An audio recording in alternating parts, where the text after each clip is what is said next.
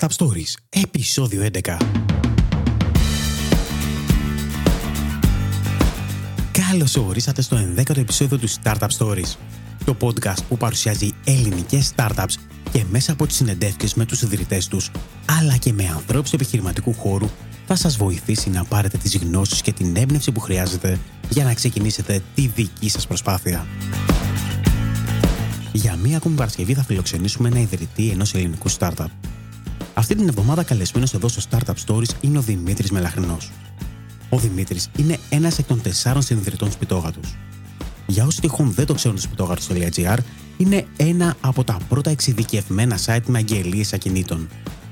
Προσωπικά θεωρώ το σπιτόγατος ως ένα επιτυχημένο success story, καθώς πέρασε από όλα τα στάδια μιας τυπικής startup εταιρείας. Ξεκίνησε ως side project για τους ιδρυτές του στην πορεία μετατράπηκε σε βασικό project, κατάφερε να πάρει χρηματοδότηση, μάλιστα ήταν η πρώτη χρονικά χρηματοδότηση που δόθηκε σε κάποιο ελληνικό internet startup και στο τέλος εξαγοράστηκε από μια μεγαλύτερη ξένη εταιρεία. Η συνέντευξη είναι αρκετά ενδιαφέρουσα και έχει πληροφορίες που νομίζω ότι μπορούν να σας φανούν χρήσιμες. Πάμε λοιπόν να ακούσουμε τον Δημήτρη. Δημήτρη, καλώς όρισες στο Startup Stories. Σε ευχαριστώ πάρα, πάρα πολύ για τον χρόνο σου. Καλησπέρα και ευχαριστώ πάρα πολύ για την πρόσκληση. Είμαι ενθουσιασμένος για τη σημερινή συνέντευξη, γιατί πιστεύω το, το σπιτόγατος είναι ένα επιτυχημένο success story ενός ελληνικού startup και νομίζω ότι μέσα από την δική σας ιστορία θα ωφεληθούν και ίσως και να εμπνευστούν, και το ελπίζω, άνθρωποι που ασχολούνται ή θέλουν να δημιουργήσουν τη δική τους εταιρεία. Είμαστε, είμαστε λίγο βετεράνοι εμείς ε, στα startup, είμαστε πολύ καιρό στον χώρο και χαίρομαι που βλέπω ότι τα τελευταία χρόνια έχει υπάρξει μια πολύ μεγάλη κινητικότητα και με success stories ε, πολύ μεγαλύτερα success από το σπιτόγατο. Οπότε χαίρομαι, χαίρομαι και ελπίζω να υπάρξουν πολύ μεγαλύτερα στο μέλλον. Καταρχάς, έτσι για να, για να σε γνωρίσουν λίγο οι ακροατές, θα ήθελες να μας πεις λίγα περισσότερα για σένα, έτσι λίγο για τον background σου; Mm-hmm, Βεβαίως. Ε, εγώ ξεκίνησα το σπιτόγατο στα 27 μου, οπότε ίσως σε λίγο μεγαλύτερη ηλικία από ότι οι περισσότεροι που ξεκινούν ένα startup σήμερα. Μέχρι πριν από τότε είχα σπουδάσει οικονομικά εδώ στο Πανεπιστήμιο Πειραιά. Έκανα ένα MBA στην Αμερική και παράλληλα είχα δουλέψει σε χρηματοοικονομικά είτε στην Αθήνα είτε αργότερα μετά το μεταπτυχιακό στο Λονδίνο. Εκεί στο Λονδίνο λοιπόν ο σπιτόγατος υπήρξε έτσι το, το σκαλοπάτι μου για να έρθω στην Ελλάδα. Ξεκίνησε δηλαδή από το Λονδίνο, συνέχισε στο στρατό έτσι τελείως ερασιτεχνικά και μαζί με τους άλλους τρεις co-founders, είμαστε τέσσερις. Δουλεύαμε δηλαδή μέσω Skype ε, και σε τέσσερις διαφορετικές πόλεις, σε τρεις διαφορετικές χώρες. Οπότε ήταν τελείως bootstrap ε, φάση, χωρίς να έχουμε ιδέα, χωρίς να υπάρχει καθόλου, καθόλου, καθόλου κάποιο οικοσύστημα. Δεν είχαμε μιλήσει σε κανέναν. Ό,τι μας κατέβαινε κάναμε. Κάποια τα κάναμε καλά, κάποια δεν τα κάναμε τόσο καλά, τα διορθώναμε. Και έτσι μετά το στρατό το δικό μου, ε, ήρθε η ώρα που έπρεπε να αποφασίσουμε τελικά τι θα κάνουμε. Το, θα ασχοληθούμε σοβαρά ή θα το αφήσουμε σαν ένα χόμπι όπως ήταν μέχρι τότε και θα πάμε να ε, συνεχίσουμε τις καριέρες μας. Και εκεί λοιπόν ε, όλοι πήραν πολύ δύσκολες αποφάσεις. Εγώ, για παράδειγμα, προσωπικά είχα όφερε από δύο μεγάλες συμβουλευτικές εδώ στην Αθήνα. Ήμουν έτοιμος εκεί να δεχτώ μέχρι που με πήρε τηλέφωνο ο Σπύρος ο Τραχάνης από την Oxygen Capital τότε, που τώρα είναι στο Odyssey. Ε, Odyssey Venture Partners, που είναι ένα τα φαν του Jeremy. Και ε, άρχισαμε να συζητάμε το ενδεχόμενο να γίνει κάποια επένδυση στο σπιτόγατο. Οπότε λοιπόν εγώ ε, μου άρεσε αυτή η προοπτική, την προτιμούσα, μου τέριαζε περισσότερο. Γιατί άρεσε και στα άλλα παιδιά. Οπότε εγώ ε, αρνούμε τις προτάσεις που είχα ε, και ζήτησα λίγο χρόνο, αλλά τελικά αρνήθηκα. Και τα άλλα παιδιά τους άρεσε αυτό, οπότε δουλεύαμε αρκετά στο να το κάνουμε να πετύχει. Μετά από ένα χρόνο ήρθε το funding, ολοκληρώθηκε από την αρχική συζήτηση μέχρι την τελική και τότε το πράγμα άλλαξε και έγινε η κυρία δουλειά μας και με, έτσι, με πολύ μεράκι, με πολλή δουλειά, μεγάλωσε η ομάδα και έχουμε τέλος πάντων φτάσει εδώ που φτάσαμε σήμερα. Ωραία, είναι αρκετά ενδιαφέρουσα η όλη η ιστορία σας και θα ήθελα να την πάμε έτσι βήμα-βήμα γιατί πραγματικά πιστεύω ότι μπορεί κάποιος να εμπνευστεί από τη δική σας ιστορία. Καταρχάς, πώς γεννήθηκε η ιδέα του σπιτόγατος; Ε, ήμουνα στην Αγγλία τότε, έβλεπα πώς, ε, πώς, είδα μάλλον πώς βρήκα σπίτι εγώ εκεί και πώς έβρισκε γενικότερα ο κόσμος και σκεφτόμουν ότι εδώ στην Ελλάδα ακόμα ασχολούμαστε, έχουμε εφημερίδες ε, και ψάχνουμε σε εφημερίδα. Υπήρχαν κάποια sites τότε, αλλά ήταν, ξέρεις, ήταν αυτά που λέμε 90s, ήταν, δεν ήταν πολύ χρηστικά. Οπότε λοιπόν Βέβαια, ήμασταν λίγο αδαείς τότε, επειδή σκεφτόμασταν. Ε, η ομάδα συστάθηκε σχετικά γρήγορα. Ήμασταν όλοι φίλοι. Όχι κολλητοί φίλοι. Νομίζω είναι σημαντικό, αλλά ήμασταν αρκετά φίλοι και διαφορετικοί μεταξύ μας. Οπότε το γεγονός ότι είχαμε μια οικειότητα μας βοήθησε να συνεργαστούμε. Ότι γνωρίζαμε ο ένας τον άλλον. Ωστόσο, το πώς θέλαμε να το υλοποιήσουμε δεν είχε καμία σχέση με τελικά με αυτό που κάναμε. Νομίζαμε ότι τα πράγματα θα είναι εύκολα. Θα ζητάμε. Είναι B2B. Το έτσι κυρίως. Κυρίως τα περισσότερα χρήματα έρχονται από, από επαγγελματίες του real estate. Μεσίτες και κατασκευαστές. Λέγαμε λοιπόν θα ζητάμε ένα ποσό το μήνα και θα μπαίνουν και θα έχουν ένα software, ένα CRM, το οποίο θα μπορούν να χρησιμοποιούν και για δική τους χρήση και για να ανεβάζουν τα κίνητα, ε, να τα διαφημίζουν τέλος πάντων σε δυνητικούς αγοραστές ή ενοικιαστές. Καμία σχέση με την πραγματικότητα. Η ελληνική πραγματικότητα ήταν τελείως διαφορετική. Αλλά έτσι γεννήθηκε η ιδέα. Και έτσι ξεκινήσαμε να το συζητάμε, αρχίσαμε να ψάχνουμε, αρχίσαμε να βάζουμε κάτω αριθμούς, να κάνουμε πλάνα, να κάνουμε μακέτες. Ε, και ξέρεις όμως καθόλου, δεν είχαμε καθόλου δεν είχαμε ιδέα τι χρειάζεται, τι resources χρειάζονται. Οπότε για παράδειγμα, όλο ο σπιτόγατο, οι μακέτες του φτιάχτηκαν σε PowerPoint ε, από δύο από τους τέσσερις co-founders που δουλεύαμε πάνω σε αυτά. Εντάξει, φαίνεται ότι δούλεψαν όμως, οπότε δεν υπάρχει πρόβλημα. Ακόμα τα έχουμε αυτά, ναι. Ε, δούλεψαν, ναι. Δούλεψαν. Για εκείνη την εποχή δούλεψαν. Τώρα νομίζω ότι τα πράγματα είναι διαφορετικά και αρκετά πιο απαιτητικά. Αλλά για εκείνη την εποχή και για το επίπεδο που ήταν τότε το ίντερνετ στην Ελλάδα ήταν αρκετά από ό,τι φάνηκε. Μιλάμε για την εποχή από το 2006 μέχρι και το 2009 που ήρθε πρακτικά η πρώτη επένδυση, το οποίο ήταν, mm. φαντάζομαι, δύσκολα χρόνια, τα πρώτα χρόνια. Γιατί το ίντερνετ ήταν τελείως διαφορετικό, οι startups δεν υπήρχαν τόσο, δεν υπήρχε το οικοσύστημα να βοηθήσει τις startups. Ε, ήταν δύσκολα. Από την άλλη, ήταν ένα χόμπι. Ξεκίνησε με τη λογική ότι ήταν ένα χόμπι. Να, να σου πω εγώ ακριβώς πώς το σκεφτόμουν. Σκεφτόμουν ότι ήθελα να γυρίσω στην Ελλάδα. Είχα τουλάχιστον την υποχρέωση του στρατού. Οπότε λοιπόν είπα ότι θέλω να έχω ένα χαρτζιλίκι, κάτι να ασχολούμαι τα απογεύματα όταν είμαι στο στρατό. Ήμουνα στην Αγγλία σε πολύ corporate φάση, σε investment banking, ε, με τη γραβάτα, το κουστούμι, σε και δεν, άρχισα να βαριέμαι μετά από λίγο. Τα χρήματα ήταν καλά, ε, αλλά δεν μου τέριαζε πολύ. Δεν μου άρεσε τόσο πολύ. Οπότε έβρισκα λοιπόν, έψαχνα να βρω ένα σκαλοπάτι για να γυρίσω στην Ελλάδα και να το έχω έτσι και στον εαυτό μου, να το δικαιολογήσω στον εαυτό μου ότι θα ασχοληθώ. Ε, και κάτι που να μου αρέσει και να μου ταιριάζει. Οπότε λοιπόν ξεκίνησε έτσι. Ήταν λοιπόν πάντα σαν ένα χόμπι, το οποίο βέβαια καταλήξαμε, επειδή όλοι δουλεύαμε αλλού, να είμαστε ε, να γυρίζουμε 7-8 η ώρα στο σπίτι από την κανονική δουλειά μας και μετά να κάνουμε ένα μικρό break και μετά από τις 10-11 μέχρι τις 4 το πρωί, σχεδόν καθημερινά, να ασχολούμαστε με την προετοιμασία τους σπιτόγατου. Το babysitting, όπως το λέγαμε, και την ανάπτυξη. Οπότε ε, ήταν, ήταν, ήταν δύσκολα χρόνια, επειδή αυτό δεν το κάνεις εύκολα. Ούτε μπορεί να σκεφτείς πριν το κάνεις ότι θα καταλήξεις να το κάνεις καθημερινά. Σκέφτεσαι ότι μπορεί να το κάνεις μία στο τόσο. Οπότε λοιπόν ε, ήταν δύσκολα χρόνια. Ε, πέρασαμε από πολλά στάδια, και, αλλά στη διάρκεια εφιστήκαμε με αυτό, μας άρεσε πολύ. Αρχίσαμε να παραμελούμε ίσως λιγάκι τις βασικές δουλειές μας και να ασχολούμαστε με αυτό εκείνη την ώρα. Το πόσα τηλέφωνα είχα κάνει από Αγγλία από τη δουλειά μου, όταν είχα αποφασίσει κιόλας ότι θα φύγω προς μεσίτες, είναι, είναι αμέτρητα. το έκανα έτσι όποτε μπορούσα. Οπότε λοιπόν μπήκαμε όλοι σιγά σιγά σε αυτή τη φάση για να, και για να μην στα πω λόγο. Αυτό σταδιακά άρχισε η πλάστικα να γέρνει σταδιακά υπέρ του του κάναμε αρκετές ε, θυσίες, κυρίως σε προσωπικό ε, χρόνο. Από την άλλη, το, δεν πήραμε το ρίσκο από την αρχή του να αφήσουμε τις δουλειές μας και να ασχοληθούμε με αυτό. Το ρίσκο σε αυτό το επίπεδο το πήραμε όταν ήταν ε, ε δεδομένο το funding ή υπήρχε τέλος πάντων η προοπτική του funding. Με αρκετά καλή πιθανότητα. Εταιρεία υπήρχε φυσικά. Εταιρεία υπήρχε. Ήταν μια τοπική, ατομική επιχείρηση, η οποία ξεκίνησε σαν ως μια τοπική επιχείρηση στο όνομά μου, η οποία αργότερα έγινε μια ομόρυθμη εταιρεία. Και όταν έγινε η επένδυση, φυσικά ε, έγινε ΑΕ. Τότε δεν υπήρχε εκεί ακόμα. Φαντάζομαι ότι σίγουρα την εποχή το 2009 που ήρθε η πρώτη επένδυση θα πρέπει να ένιωσες τρομερά δικαιωμένος για την προσπάθεια των τριών χρόνων πρακτικά που μου λες ότι ξενυχτούσατε και ότι ήταν το full time ε, side project σας. Ισχύει, ήταν κάτι που μας ε, αισθανθήκαμε πολύ καλά με αυτό. Βέβαια, επειδή ξεκίνησε από ένα ένα όνειρο, έτσι. Δεν το είχαμε στο μυαλό μας, δεν ήταν αυτός ο σκοπός το να σηκώσουμε χρήματα. Ε, αλλά επειδή στην πορεία συζητάγαμε για ένα χρόνο, σταδιακά το χωνέψαμε. Δεν, και ήταν κάτι που μας άρεσε και ήταν κάτι πρωτόγνωρο και για μας, αλλά ήταν και για, γενικότερα για, την, και για τους επενδυτές μας, επειδή δεν είχε ξαναγίνει σε ελληνική online business επένδυση από μέχρι τότε. Ήμασταν οι πρώτοι και χαίρομαι που ακολούθησαν πάρα, πάρα πολλές από τότε ε, επενδύσεις. Ε, αλλά είμαστε πρώτοι, το οποίο ε, όσο όσους φίλους μου από εξωτερικό το λέω, τους κάνει φοβερή εντύπωση. Το 2009 έγινε η πρώτη επένδυση σε ελληνικό startup από Fund. Ναι, είναι, είναι αξιοπερίεργο.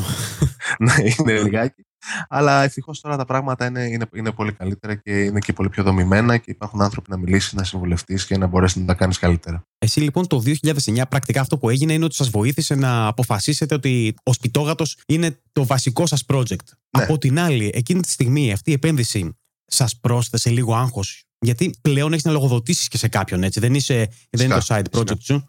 Φυσικά. Είναι, κάποιες, ε, είναι μια διαδικασία αλλαγής mentality που πρέπει να είσαι και προετοιμασμένος για αυτήν από πριν και φυσικά το βλέπεις αργότερα και στην πράξη.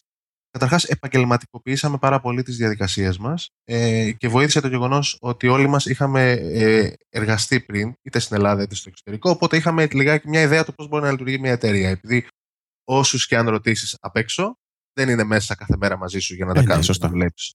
Οπότε είναι σημαντικό. Ήμασταν προετοιμασμένοι γι' αυτό. Ε, εγώ προσωπικά, επειδή είχα ε, ασχοληθεί πιο πριν, ε, παλιότερα επαγγελματικά με συγχωνεύσεις και αγορές, ήξερα λιγάκι, είχα μια αίσθηση πώς είναι από την άλλη πλευρά. Τώρα λοιπόν είδα από την ε, πλευρά του επιχειρηματία, αλλά και, και πάλι στην καθημερινότητα ε, είχε, υπήρχε πολύ άγχος, οπότε το άγχος το καταπολεμείς με τη δουλειά, με την ε, μεθοδικότητα και με το να ασχολείσαι συνέχεια με αυτό ώστε να αισθανθείς πιο άνετα και να, δεις, να βρεις λίγο τα πατήματά σου στην καινούργια κατάσταση. Τους πρώτους μήνες, ε, τους πρώτους 4-5 μήνες μέχρι να βρεθεί έτσι αυτή η ισορροπία θυμάμαι ότι υπήρχαν εβδομάδες που δουλεύαμε 100 ώρες την εβδομάδα ο καθένα από τους founders που ήταν, ήταν ζώρικα, ήταν ζώρικα τότε. Αλλά ήταν κάτι που νομίζω ότι έπρεπε να γίνει, δεν θα γινόταν αλλιώς. Δηλαδή θα μπορούσαμε κάποια πράγματα σκεπτόμενοι προς τα πίσω τώρα να λέμε ότι θα μπορούσαμε να τα έχουμε κάνει διαφορετικά, αλλά νομίζω ότι τελικά ε, όλα πήγαν καλά και ήταν μια διαδικασία από την οποία έπρεπε να περάσουμε. Πόσα άτομα ήσασταν εκείνη τη στιγμή, ήσασταν οι τέσσερις founders ή υπήρχαν και άλλοι; Ήμασταν οι τέσσερις founders και τότε, νομίζω από στον 1,5-2 χρόνο λειτουργίας του Σπιτόβατο, είχαμε ανοίξει γραφεία και υπήρχαν άλλα δύο στελέχη στην εταιρεία. Ε, οπότε ήμασταν έξι άτομα πριν γίνει η επένδυση. Μετά την επένδυση, αυτόματα είχαμε βρει κάποιους που θα συνεργαστούμε και γίναμε 10. Ε, και συνεχίσαμε να μεγαλώνουμε.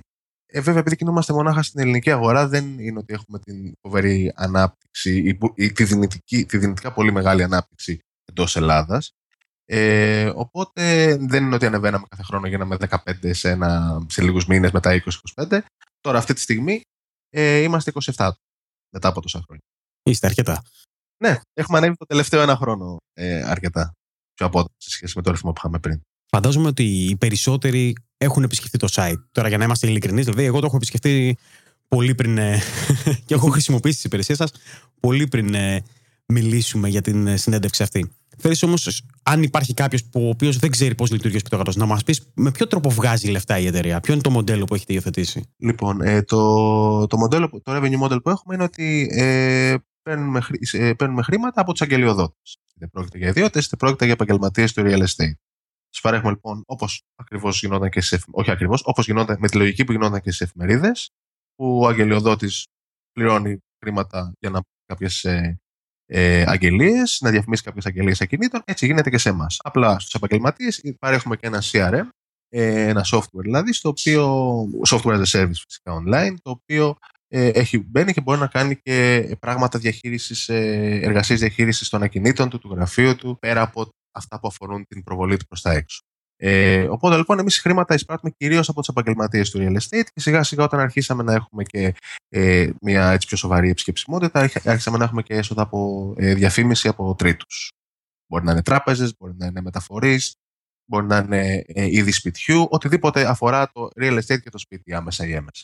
Είπες για επισκεψιμότητα, έχεις να μας δώσεις κάποια στατιστικά αυτή τη στιγμή, έτσι; Βεβαίως. Στο περίπου έτσι, γιατί εντάξει, σε πιάνω και προετοίμαστε μάλλον. Όχι, όχι, όχι. Ε, ε, καθόλου. Επειδή κλείνει και ο μήνας, οπότε ξέρεις, τα... έχει κλείσει μάλλον ο, ο μήνας, οπότε τα παρακολουθούμε αρκετά, τα έχω φρέσκα. Ε, αυτή τη στιγμή στο δίκτυο, αν θες στο σπιτόγατο, υπάρχουν ε, ε, τρία, τρία sites και θα, θα κουβεντιάσουμε αν θες και γι' αυτό αργότερα. Φυσικά και θέλω, γιατί είναι το, το, το αμέσως επόμενο και πολύ ενδιαφέρον που πρέπει να πούμε. Είναι λοιπόν ο σπιτόγατο.gr, σπίτι24.gr και το σπίτι μου.gr πλέον. Αυτό είναι πολύ φρέσκο. Όλοι μαζί έχουμε 3 εκατομμύρια επισκέπτες ε, το μήνα. Ο σπιτόγατο έχει περίπου το 65% αυτών, είναι περίπου 2 εκατομμύρια. Και τα υπόλοιπα μοιράζονται στα άλλα δύο sites. Ε, οπότε αυτά είναι περίπου τα νούμερά μας αυτή τη στιγμή. Λοιπόν, πάμε να, να συζητήσουμε μήπως για τρία site. Το σπιτόγατο mm-hmm. είναι αυτό που συζητάμε τώρα. Υπάρχει mm-hmm. το δεύτερο site, το οποίο είναι το σπίτι 24 και πρακτικά νομίζω ότι είναι το κομμάτι το οποίο άνοιγε στη Real Web. Ακριβώς. Λοιπόν, ε, θες να μας πει και τη Real Web, γιατί τώρα εγώ ανέφερα τη Real Web, αλλά δεν έχουμε πει τι έχει γίνει τον τελευταίο χρόνο. Βεβαίως. Λοιπόν, εμείς λοιπόν ε, το 2009 έγινε η επένδυση και ξεκινήσαμε να λειτουργούμε πιο επαγγελματικά και ήμασταν ε, well funded. Οπότε είχαμε μια έτσι καλή ανάπτυξη και άρχισαμε να προωθούμε κάποια πράγματα στην αγορά. Μετά από τότε και λίγο πριν, είχαν δημιουργηθεί πάρα πολλά site. Είχαν μπει ξένοι παίκτες στην αγορά με κάποιες προσπάθειες, είχαν δημιουργηθεί προσπάθειες από την Ελλάδα. Είχαν γύρω στα 30 με 35 site. Ε, στην ελληνική αγορά. Ένα από αυτά, το οποίο ήταν από αυτά που είχαν ξεχωρίσει, ήταν το speed24.gr, το οποίο ήταν, ε, είχε δημιουργηθεί από, αν θες το σπιτόγατο της Ιταλίας, το immobiliare.it, το οποίο ανήκει στην εταιρεία RealWeb και ήταν ανταγωνιστής μας λοιπόν. Το έτρεχαν η ομάδα της Ιταλίας. Είχαν κάποια άτομα τα οποία ασχολούνταν, κάποιους Έλληνες που ζούσαν στην Ιταλία, οι οποίοι ασχολούνταν με το σπίτι 24 και την ανάπτυξή τους στην Ελλάδα. Εμείς λοιπόν ήμασταν local player, εκείνοι ήταν ένα local site, αλλά το τρέχανε απ' έξω. Το, τρέχαμε, το Immobiliare είναι με διαφορά νούμερο ένα στην Ιταλία, είναι πάρα πολύ επιτυχημένο. Ε, και, αλλά το σπίτι 24 δεν είχε καταφέρει να κάνει ε, να ξεχωρίσει ως ένα από τα top 1-2 site, ήταν όμως στο top 5 στην Ελλάδα. Γνωριζόμασταν λοιπόν ως ανταγωνιστές. Είχαμε μιλήσει και πιο παλιά, μήπως κάνουμε κάποιο deal. Τότε δεν τα βρήκαμε. Ε, τα βρήκαμε όμως αρκετά πιο πρόσφατα, όταν ήταν μια καλύτερη φάση και για εμάς και για εκείνους να μιλήσουμε για κάποιο deal. Ε, οπότε λοιπόν ξεκινήσαμε να συζητάμε στο τέλος του 2013 σε ένα συνέδριο που βρεθήκαμε στο εξωτερικό. Το Μάιο λοιπόν του 2014, ε, πριν από περίπου 11 μήνες, ολοκληρώσαμε το deal και από τότε λοιπόν έχει, έχει, έκανε exit το fund καταρχάς και κάποιοι από τους άλλους με το. Εγώ έχω μείνει, έχω παραμείνει και έχουμε λοιπόν ένα στρατηγικό επενδυτή, από εκεί που είχαμε ένα θεσμικό επενδυτή στο μετοχικό μας κεφάλαιο, ο οποίος έχει πλειοψηφία και έχει, μας έχει δώσει πέρα από χρήματα που έχει, έχει και πολύ know-how και μας έχει βοηθήσει αρκετά στην αγορά και φυσικά μας έδωσε και το σπίτι 24 που ήταν δικό του, οπότε πλέον από εκεί που είχαμε μόνο σπιτόγατο και την αγγλική του έκδοση, το οποίο είναι το homegreekhome.com, πλέον έχουμε και το σπίτι 24.gr ε, οπότε λοιπόν είχαμε μια πολύ καλύτερη ε, πρόταση προς τους χρήστες μας. Είτε πρόκειται για τους ε, αγγελιοδότες, είτε πρόκειται για τον κόσμο που φτιάχνει ένα σπίτι. Ήταν λοιπόν μια, ένα επιτυχημένο exit πρώτα απ' όλα για το fund. Το οποίο είναι πολύ σημαντικό Ακριβώς. ότι γίνεται μια επένδυση και κερδίζονται χρήματα μέσα από αυτήν. Ακριβώς. Και χρήματα απ' έξω. Και χρήματα, απ' έξω. Από, εξωτερικό. από τους αρχικούς founders είσαι ο μόνος που παρέμεινε; Ναι, είμαι ο μόνος που έχω παραμείνει. Όσον αφορά την γενικότερα την ελληνική ομάδα πίσω από την, ε, από την εταιρεία μετά την εξαγορά πλειοψηφικού πακέτου.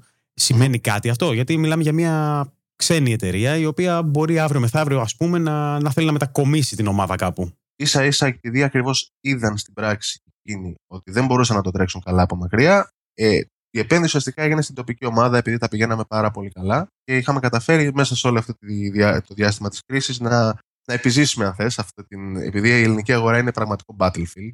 Είναι, ε, είναι, δύσκολα, είναι δύσκολο να τα καταφέρεις σε, σε, κάποια πράγματα εδώ. Εμείς ήμασταν και τυχεροί, κάναμε κάποια πράγματα καλά, δουλέψαμε πολύ.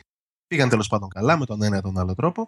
Ε, εκείνοι λοιπόν είδαν ότι εξ αποστάσεως δεν μπορούσαν να το τρέξουν. Οπότε λοιπόν ενισχύει το επιχείρημα ότι πρέπει να είσαι local. Και επίσης ε, είμαστε ελληνική εταιρεία, είμαστε ελληνική ΑΕ και θα σκοπεύουμε να παραμείνουμε. Δεν, δεν αλλάζει κάτι. Πάμε λοιπόν τώρα στο, στο τρίτο κομμάτι. Μου, πες, μου ανέφερες τρία site. Το τρίτο είναι λοιπόν ε, ο βασικός μας ανταγωνιστής στον χώρο των verticals. Επειδή ε, κάνω μια μικρή παρένθεση, υπάρχουν τα real estate verticals που ασχολούνται μόνο για real estate και υπάρχουν και τα horizontal sites, τα οποία μπορεί να είναι περισσότερες κατηγορίες αγγελιών. Μπορεί να είναι ε, real estate, αυτοκίνητα κτλ. Οπότε λοιπόν ο βασικός μας ανταγωνιστής ήταν ε, ένα site, το, το σπίτι μου.gr, το οποίο είχε ξεκινήσει το 2005.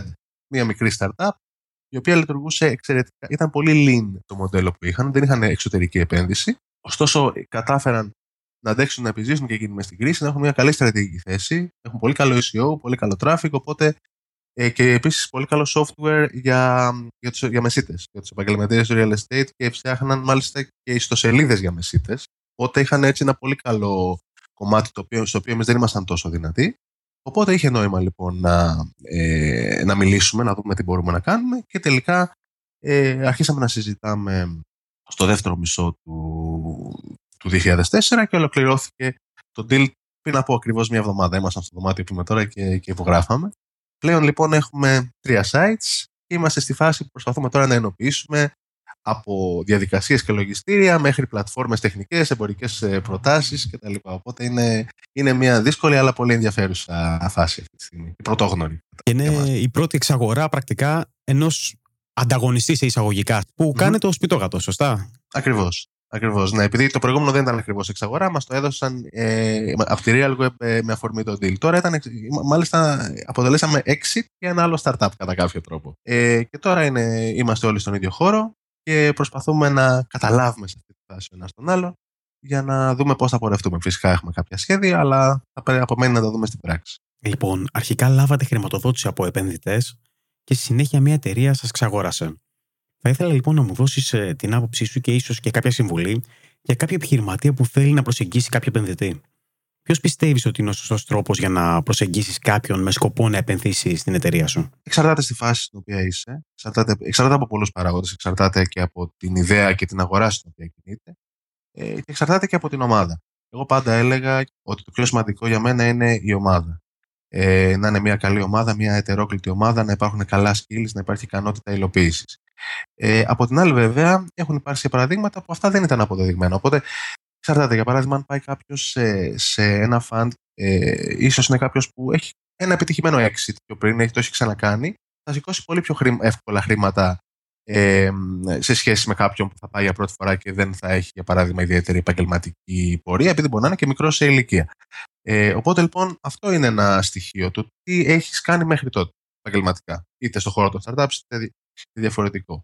Από την άλλη, αν δεν έχεις να επιδείξεις κάτι τέτοιο, ίσως το ίδιο το προϊόν θα πρέπει να το έχεις φτάσει σε ένα σημείο, να έχει γίνει το proof of concept που λέμε, το χρησιμοποιεί ο κόσμος να έχει ενδεχομένως αρχίσει να βγάζει και κάποια χρήματα, ε, επειδή τότε μιλάει το προϊόν από μόνο του και φυσικά να υπάρχει η ομάδα που να είναι ξεκάθαρη η ρόλη και να δείξουν ότι έχουν καταφέρει να συνεργαστούν καλά μέχρι τότε.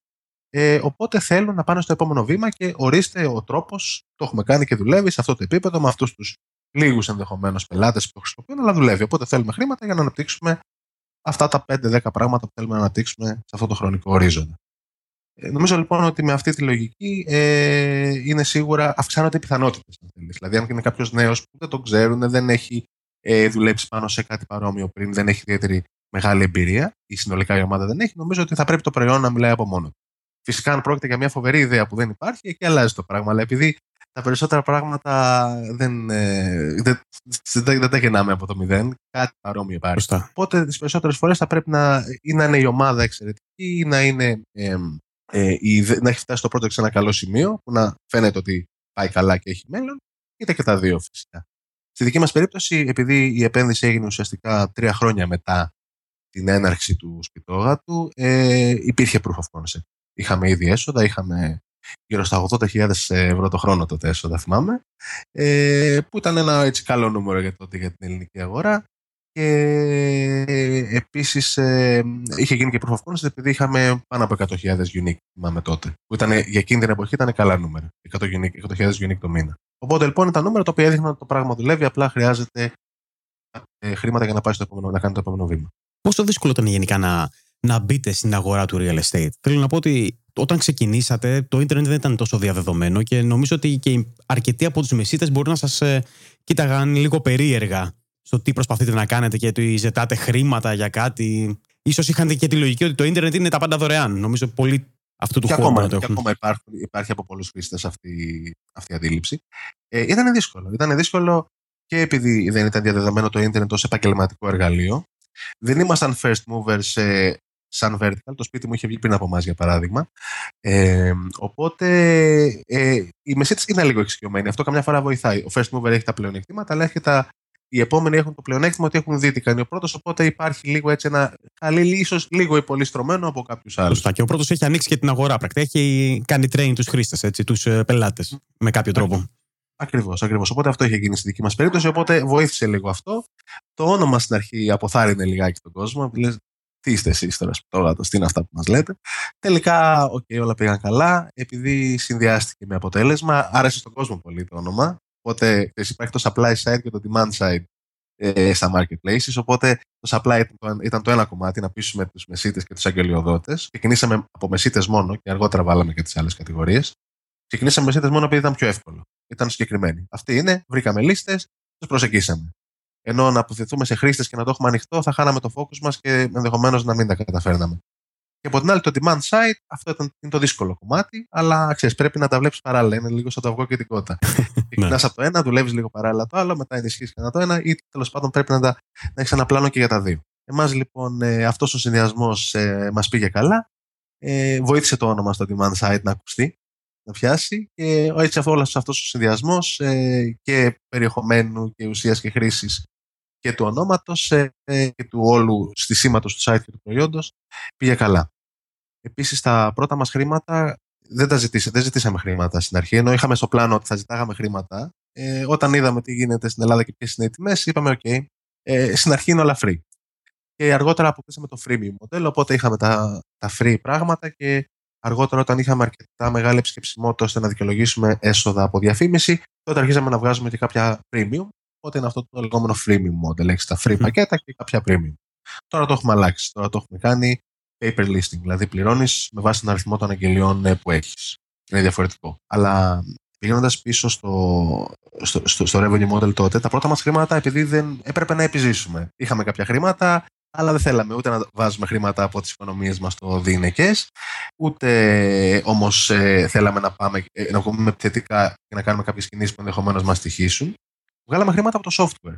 Επειδή το software δεν απαιτεί επισκεψιμότητα, άμα είναι ένα χρήσιμο software και είναι ε, το ε, πλασαριστεί σωστά, ε, μπορεί να έχει αποτέλεσμα. Οπότε λοιπόν φτιάξαμε ιστοσελίδες ε, για μεσίτες, εφόσον χρησιμοποιούσαν το CRM το δικό μας και είχαν τα κινητά τους στη βάση μας. Εμείς φτιάξαμε κάποια templates, τους τα δώσαμε πολύ γρήγορα. Είχαν ταλαιπωρηθεί πάρα πολύ μέχρι τότε από διάφορες άλλες υπηρεσίες. Κάποιοι δεν είχαν site, οπότε εμείς τους στέλναμε. Είχαμε φτιάξει, θυμάμαι την πρώτη φορά, ε, είχαμε, φτιάξει, είχαμε 300 συγγραμμένου μεσίτες, φτιάξαμε 300 demo.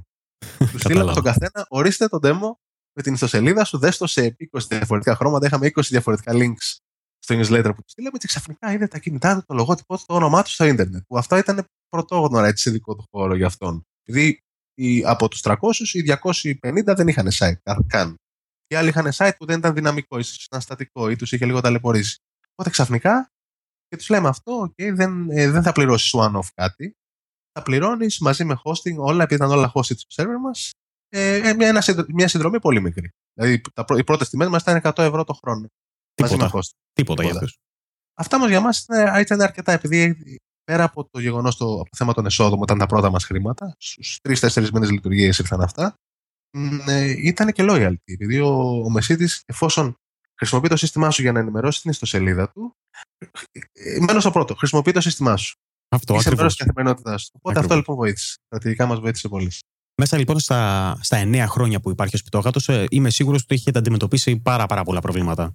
Υπάρχουν ε, ένα ή περισσότερα τα οποία ξεχωρίζεις. Ποια είναι το μεγαλύτερο πρόβλημα, μεγαλύτερη δυσκολία που έχεις αντιμετωπίσει ως σήμερα; Ε, ήταν η πρώτη φορά που έπρεπε να. ήταν εσωτερική περισσότερο. Δημιουργήθηκε από το 2012 που είχαμε με την κρίση τότε και τις δύο εκλογές. Ε, ήταν δύσκολη περίοδος για την αγορά και το real estate. Οπότε ήταν η πρώτη φορά που έπρεπε να ε, κάνω περικοπές ε, στην εταιρεία ε, οπότε ήταν μια δύσκολη περίοδος. Ήταν, ήταν κάτι που δεν το είχα ξανακάνει. Οπότε αυτό ήταν έτσι. Και είναι κάτι, είναι ένα μάθημα αυτό το πώς το κάνεις. Όλοι λένε ότι για να μπορέσεις να αναπτυχθείς και να πας καλά, δεν πρέπει μόνο να μπορέσεις να αναπτύξεις την ομάδα, πρέπει να μπορέσεις και να κάνεις και τέτοια πράγματα. Οπότε αυτό ήταν μια δύσκολη, πολύ δύσκολη φάση. Θυμάμαι για δύο μέρες συνεχόμενε δεν είχα κοιμηθεί εκείνη την περίοδο. Ε, αυτό ήταν λοιπόν κάτι που ήταν δύσκολο εσωτερικά. Εξωτερικά ήμασταν, μας ήταν δύσκολο να γίνουμε επιθετικοί στην Ελλάδα. Φοβόμαστε.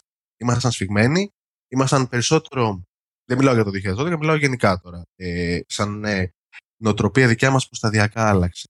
Ήμασταν φοβισμένοι. Κοιτάγαμε τα νούμερα, κοιτάγαμε τους αριθμούς, ήμασταν καλά στο comfort zone μας. Φοβόμασταν λιγάκι εμπορικά να γίνουμε λίγο πιο επιθετικοί. Φοβόμασταν από εκεί που ήμασταν free και αρχίσαμε και βγάζουμε έξτρα πράγματα, να αρχίσουμε έτσι να κόβουμε λιγάκι την αξία που παίρνει το free, η οποία ήταν μεγάλη, για παράδειγμα, και να βιώσουμε περισσότερα στα, στα έξτρα πράγματα που είναι τα premium.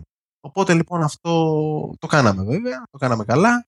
Ε, ήταν όμως μια διαδικασία η οποία ήταν, ε, ξέρεις πώς περνάς από το πιο προσωπικό επίπεδο που είναι η εταιρεία και είναι ο Δημήτρης το καλό παιδί, ο Στέφανος το καλό παιδί και πας στο πιο επαγγελματικό και στη σχέση σου με τους πελάτες σου. Αυτό είναι, δεν είναι εύκολο, ειδικά στην Ελλάδα, που δεν είναι έτσι μαθημένοι επειδή ήταν, εμείς τους μάθαμε. Εμείς τους μάθαμε να χρησιμοποιούμε πολλούς από του μεσίτες και τους κατασκευαστές. Οπότε, ε, όταν μετά πρέπει ξαφνικά να γίνεις λίγο πιο απρόσωπος ως προφίλ εταιρείας, είναι δύσκολο να διατηρήσεις. Και έχεις τόσες άλλες δουλειές που πρέπει να κάνεις στην καθημερινότητά σου, είναι δύσκολο να διατηρήσεις αυτή την ισορροπία. Οπότε αυτή η μετάβαση ήταν επίσης πάρα πολύ δύσκολη. Όντως. Και νομίζω ότι γενικότερα το θέμα το να ζητάνε χρήματα αρκετοί επιχειρηματίες για τη δουλειά που κάνουν, να φοβόνται να ζητήσουν χρήματα ή να ζητάνε λιγότερα γιατί φοβόνται να ζητήσουν την τιμή που πιστεύουν ότι αξίζει, είναι κάτι το οποίο υπάρχει σε όλο τον κόσμο. Δεν είναι ελληνικό φαινόμενο γενικά. Φυσικά. Φυσικά. Ναι, γενικότερα, επειδή στην αρχή για να. Δεν μπορείς να πεις ότι αυτό το lead που σου δίνω, αυτό το business lead έχει τόση αξία, που σου δίνω 100 από αυτά, οπότε είναι δύσκολο να το ποσοτικοποιήσεις. Δεν υπάρχουν ε, ε, micropayments στο ίντερνετ που μπορεί να τα χρησιμοποιήσει κάποια έτσι global υπηρεσία να μπορέσει να βοηθήσει κάποιον να το χρησιμοποιήσει. Αν το βγάλει κάποιος, εγώ θα είμαι ο πρώτος πελάτης πάντως. ε, ε, με micropayments έτσι ώστε να μπορεί για μικρό ποσά στην αρχή. ένα lead. Πόσο κάνει ένα lead, θα το πληρώνω. Με εύκολο τρόπο. Ε, προσπαθήσαμε εμείς να το κάνουμε, γι' αυτό το λέω, αλλά ήταν έξω από το focus μας, οπότε δεν τα καταφέραμε. Γενικότερα προσπαθήσαμε αρκετές φορές και αυτό είναι κάτι που αν θέλετε μπορούμε να το κουβεντιάσουμε. Προσπαθήσαμε πάντα να δούμε αν μπορούμε να βγούμε εκτός Ελλάδας. Να κάνουμε πράγματα εντός του business μας και να βγούμε εκτός Ελλάδας.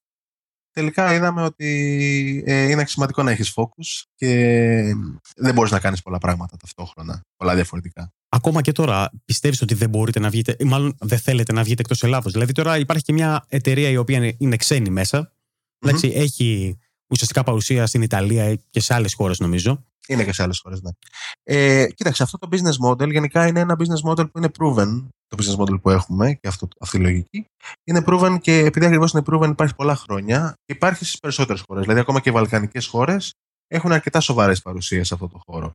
Δεν σημαίνει ότι φυσικά αυτό ότι ε, δεν ε, είναι αποτρεπτικό από το να μπεις, αλλά ίσως όχι με αυτόν τον τρόπο. Εμείς, για παράδειγμα, είχαμε προσπαθήσει, είχαμε δει ε, ότι στο κομμάτι του international supply and demand, ε, με cross country, μεταξύ χωρών, εκεί υπάρχει ένα μεγάλο κενό. Είχαμε προσπαθήσει να, να φτιάξουμε ένα software, επειδή το software είναι ένας καλός τρόπος να μπει σε μια αγορά. Δεν χρειάζεται brand, δεν χρειάζεται στον πολύ κόσμο. Οπότε εμείς είχαμε προσπαθήσει να φτιάξουμε software το οποίο θα έβαζε τους ε, μεσίτες κυρίως να επικοινωνούν μεταξύ τους. Ο ένας έχει τον πελάτη, ο άλλος έχει το ακίνητο, σκεπτόμενοι και πώς να βοηθήσουμε και την Ελλάδα και όλα μέσα από όλο αυτό. Οπότε να μπορούμε να τους φέρουμε έτσι λίγο πιο κοντά δεν έχει πάει καλά, δεν πήγε καλά αυτό όταν δοκιμάσαμε να το κάνουμε, αλλά δεν είναι κάτι το οποίο το αποκλείουμε ε, να το κάνουμε αργότερα. Έχουμε το software, βέβαια το έχουν δοκιμάσει και άλλοι ανταγωνιστές μας και δεν το έχουν κάνει έτσι πολύ καλά, το έχουν κάνει σε μικρή κλίμακα, αλλά ήταν, αυτό ήθελα να πω, ότι ήταν ένα πράγμα το οποίο σκεφτήκαμε, είχαμε ενθουσιαστεί με την ιδέα, είχαμε παρατήσει πολλά από τα ongoing projects του του για να φτιάξουμε αυτό, αλλά εμπορικά ε, ήταν και περίπλοκο για, το, για τους, επειδή καταρχάς θέλαμε να βάλουμε το supply πρώτα πριν πάμε σε κάποιο, να, να το προτείνουμε στους ξένους μεσίτες και ήταν λίγο δύσκολο επειδή είναι λίγο δύσκολη είναι της συνεργασίας πολλές φορές, ειδικά, ειδικά στην Ελλάδα. Ε, οπότε δυσκολευτήκαμε λιγάκι. Αλλά δεν το βάζουμε κάτω. Έχουμε σκεφτεί και άλλα παρόμοια πράγματα τα οποία μπορούν να μας βοηθήσουν να πάμε λίγο στο εξωτερικό. Αλλά με το business model που έχουμε ως σπιτόγατο και με τον τρόπο που λειτουργούμε, το να πάμε σε άλλη χώρα δεν έχει, κάτι, δεν έχει να προσφέρει ενδεχομένως κάτι πολύ, πολύ διαφορετικό από αυτά που ήδη υπάρχουν εκεί. Δηλαδή είναι πιο πολύ ένα, να κάνεις ένα καλό execution. Το local presence είναι πολύ σημαντικό όπως φάνηκε και από τους Ιταλούς που δεν μπορούσαν να το τρέξουν το ίδιο καλά από, από απόσταση. Οπότε λοιπόν γι' αυτό ίσως κάτι άλλο που μπορείς να το τρέξεις καλά από απόσταση στα πλαίσια του business μας να είναι κάτι το οποίο να μπορούμε να κάνουμε στο μέλλον. Είπες ε, στην αρχή περίπου της ε, συζήτησής μας ότι υπήρχαν πράγματα τα οποία θα έκανες διαφορετικά, αν μπορούσες. Σήμερα λοιπόν με τις γνώσεις και γενικότερα με την εμπειρία που έχεις αποκτήσει από όλα αυτά τα χρόνια που τρέχετε το σπιτόγατο, αν έχεις την ευκαιρία να ξεκινούσες από το μηδέν την προσπάθεια, τι είναι αυτό που θα έκανες διαφορετικά; Θα ήμουν πιο επιθετικός εμπορικά ε, από την αρχή. Επιπλέον θα κοίταζα λίγο πιο γρήγορα. Εμείς έχουμε μείνει πίσω στο θέμα του mobile, στο σπιτόγατο. Είχαμε βγάλει κάποια στιγμή μια εφαρμογή, τελικά δεν τη συντηρήσαμε επειδή αποφασίσαμε να την ξανακάνουμε. Και τώρα μέσα σε όλα αυτά τα projects, τις ε, συγχωνεύσεις κτλ., έχουμε μείνει λίγο πίσω. Θα κοίταζα να είμαστε λίγο πιο πρωτοπόροι σε αυτό. Επειδή είμαστε μια εταιρεία που έτσι μας αρέσει η καινοτομία, ε, και αυτό είναι ένα σημαντικό κομμάτι. Είναι τρια... ε, έχουμε κάνει με το site responsive ε, okay.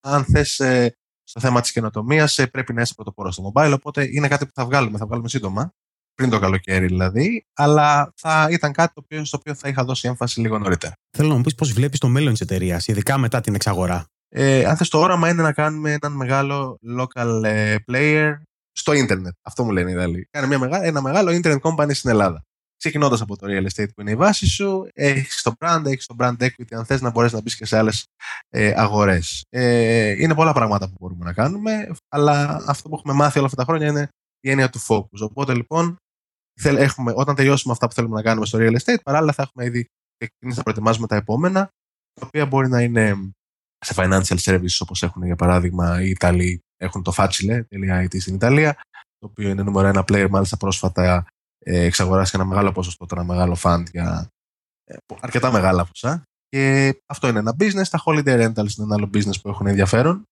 και υπάρχουν διάφορες προσπάθειες γύρω από αυτό, αλλά εκεί που θέλουμε να δούμε είναι αν η έννοια του local player παρουσιάζει ενδιαφέρον ή εταιρείε όπως ε, το HomeAway, το Airbnb δεν, μπορούν, ε, δεν μπορείς να τις ανταγωνιστείς ως local. Αυτό λίγο θέλουμε να εξετάσουμε. Επειδή έχουμε έτσι τις σχέσεις, έχουμε το brand ε, για να μπορέσουμε να τα, να τα εφαρμόσουμε. Οπότε αυτές είναι κάποιες έτσι αν θες κατευθύνσεις που θα μπορούσαμε να πάρουμε αργότερα. Τελειώνοντας, ήθελα να μου πεις αν υπάρχει κάποια συμβουλή η οποία θα έδινε σε κάποιον ο οποίος θα ήθελε να ξεκινήσει ή γενικότερα είναι στα πρώτα βήματα της υλοποίησης ενός ε, startup. Τι θα το συμβούλευε, πού να κοιτάξει, τι είναι αυτό που πρέπει να κάνει; Καταρχά, θα συμβούλευα να, ε, να βρει καλούς συνεργάτες, αν δεν τους έχει ήδη βρει. Επειδή βοηθώντας τώρα αρκετά startups και αρκετούς επιχειρηματίες, ε, βλέπω πολλούς που ψάχνουν να βρουν co-founder. Έχουν την ιδέα ή μπορεί οι ίδιοι να την έχουν φτάσει σε ένα σημείο. Πρέπει να βρουν co-founder. Ειδικά, ειδικά αν είναι έτσι μικρής ηλικίας, μέχρι 23, 24, 25, πρέπει να βρουν ομάδα. Οπότε λοιπόν μην διστάσουν και μην είναι διστακτικοί στο να δώσουν ένα, να, πρέπει να, δώσουν, να θέλουν να δώσουν ένα μικρό ποσοστό. Α το δώσουν 50%. Δεν πειράζει. Α το δώσουν 50% αν είναι δύο στην αρχή. Ε, δεν έχει σημασία. Καλύτερα να έχεις 50% από κάτι παρά 100% από τίποτα. Αυτό είναι το ένα. Ε, και το άλλο είναι να είναι προετοιμασμένοι να μην έχουν work-life balance για τα επόμενα χι χρόνια στη ζωή τους, τα οποία χι δεν θα είναι ένα ή δύο, θα είναι περισσότερα. Αυτό είναι κάτι το οποίο νομίζω είναι δεδομένο. Όσοι έχουν κάνει startup, ε, όχι επιτυχημένο, είτε, είτε έχει, είναι επιτυχημένο είτε, είτε αποτυχημένο, που και αυτό είναι μια πολύ καλή εμπειρία, το ξέρουν. Δημήτρη, πραγματικά σε ευχαριστώ πάρα πολύ για το χρόνο σου σήμερα. Κλείνοντας, θα ήθελες να μου πεις που μπορεί κάποιος να βρει εσένα και φυσικά το σπιτόγατο στο Ιντερνετ. Βεβαίως. Ε, το email μου είναι δημήτρη, παπάκισπιτόγατο.gr και στο LinkedIn το username μου είναι μελαχρινός. M-E-L-A-C-H-R-O-I-N-O-S. Θα τα βάλω στα show notes της εκπομπής, οπότε οποιοδήποτε τώρα μπορεί να τα ακούει και να είναι στο δρόμο. Είναι λίγο σιδηρόδρομος, είναι λίγο σιδηρόδρομος, οπότε ναι, γραπτός βοηθάει. Ωραία, σε ευχαριστώ πάρα, πάρα πολύ. Να είσαι καλά, εγώ σε ευχαριστώ και καλή επιτυχία στο site και την προσπάθειά σου. Να είσαι καλά, γεια. Αυτός ήταν ο Δημήτρης Μελαχρινός. Διευθύνων σύμβουλος και φυσικά ένας εκ των συνειδητών του σπιτόγατο.gr. Ο Δημήτρης μας είπε όλη την ιστορία του σπιτόγατο και μας ανέφερε κάτι που δεν έχει ακουστεί ως σήμερα την εξαγορά δηλαδή του site το σπίτι μου.gr από τη Σπιτόγατος. Ελπίζω να σας άρεσε η κουβέντα μας και πραγματικά να καταλάβατε ότι όταν έχεις όραμα και δουλεύεις πολύ πάνω σε αυτό, μπορείς να πετύχεις σημαντικά πράγματα. Στη διεύθυνση startupstories.gr κάθετος 11 θα βρείτε όλα τα links που αναφέραμε σε αυτό το επεισόδιο. Θα ήθελα πραγματικά να μάθω την άποψή σας για το Startup Stories, αλλά και φυσικά για το επεισόδιο αυτό. Μπορείτε να τη γράψετε είτε στα σχόλια του επεισοδίου στη διεύθυνση startupstories.gr κάθετος 11 είτε στην επίσημη ομάδα του Startup Stories στο Facebook που θα βρείτε στη διεύθυνση startupstories.gr κάθετος Facebook Group. Επίσης, θα με ενδιαφέρει να μάθω αν έχετε να προτείνετε κάποιο startup που θα θέλατε να ακουστεί στο Startup Stories. Αν ναι, τότε συμπληρώστε τη φόρμα που θα βρείτε στη διεύθυνση startupstories.gr κάθετος propose και εγώ θα φροντίσω για όλα τα υπόλοιπα. Για μία ακόμη φορά, θέλω να ευχαριστήσω όλους όσους έχουν μπει στη διαδικασία να γράψουν μια κριτική στο iTunes ή έχουν κοινοποιήσει γενικά κάποια από τα επεισόδια. Μπορείτε αν θέλετε να μου στείλετε τα σχόλιά σας με κάποιο email ή ακόμα και με φωνητικό μήνυμα και εγώ να ξέρετε ότι θα απαντήσω σε όλα. Στη σελίδα startupstories.gr κάθετος contact μπορείτε να αφήσετε το δικό σας ηχητικό μήνυμα πολύ πολύ απλά. Τελειώνοντας για μία ακόμη φορά, θέλω να σα ευχαριστήσω πάρα πολύ για το χρόνο σας. Μέχρι την επόμενη εβδομάδα, σας εύχομαι να είστε και να περνάτε καλά.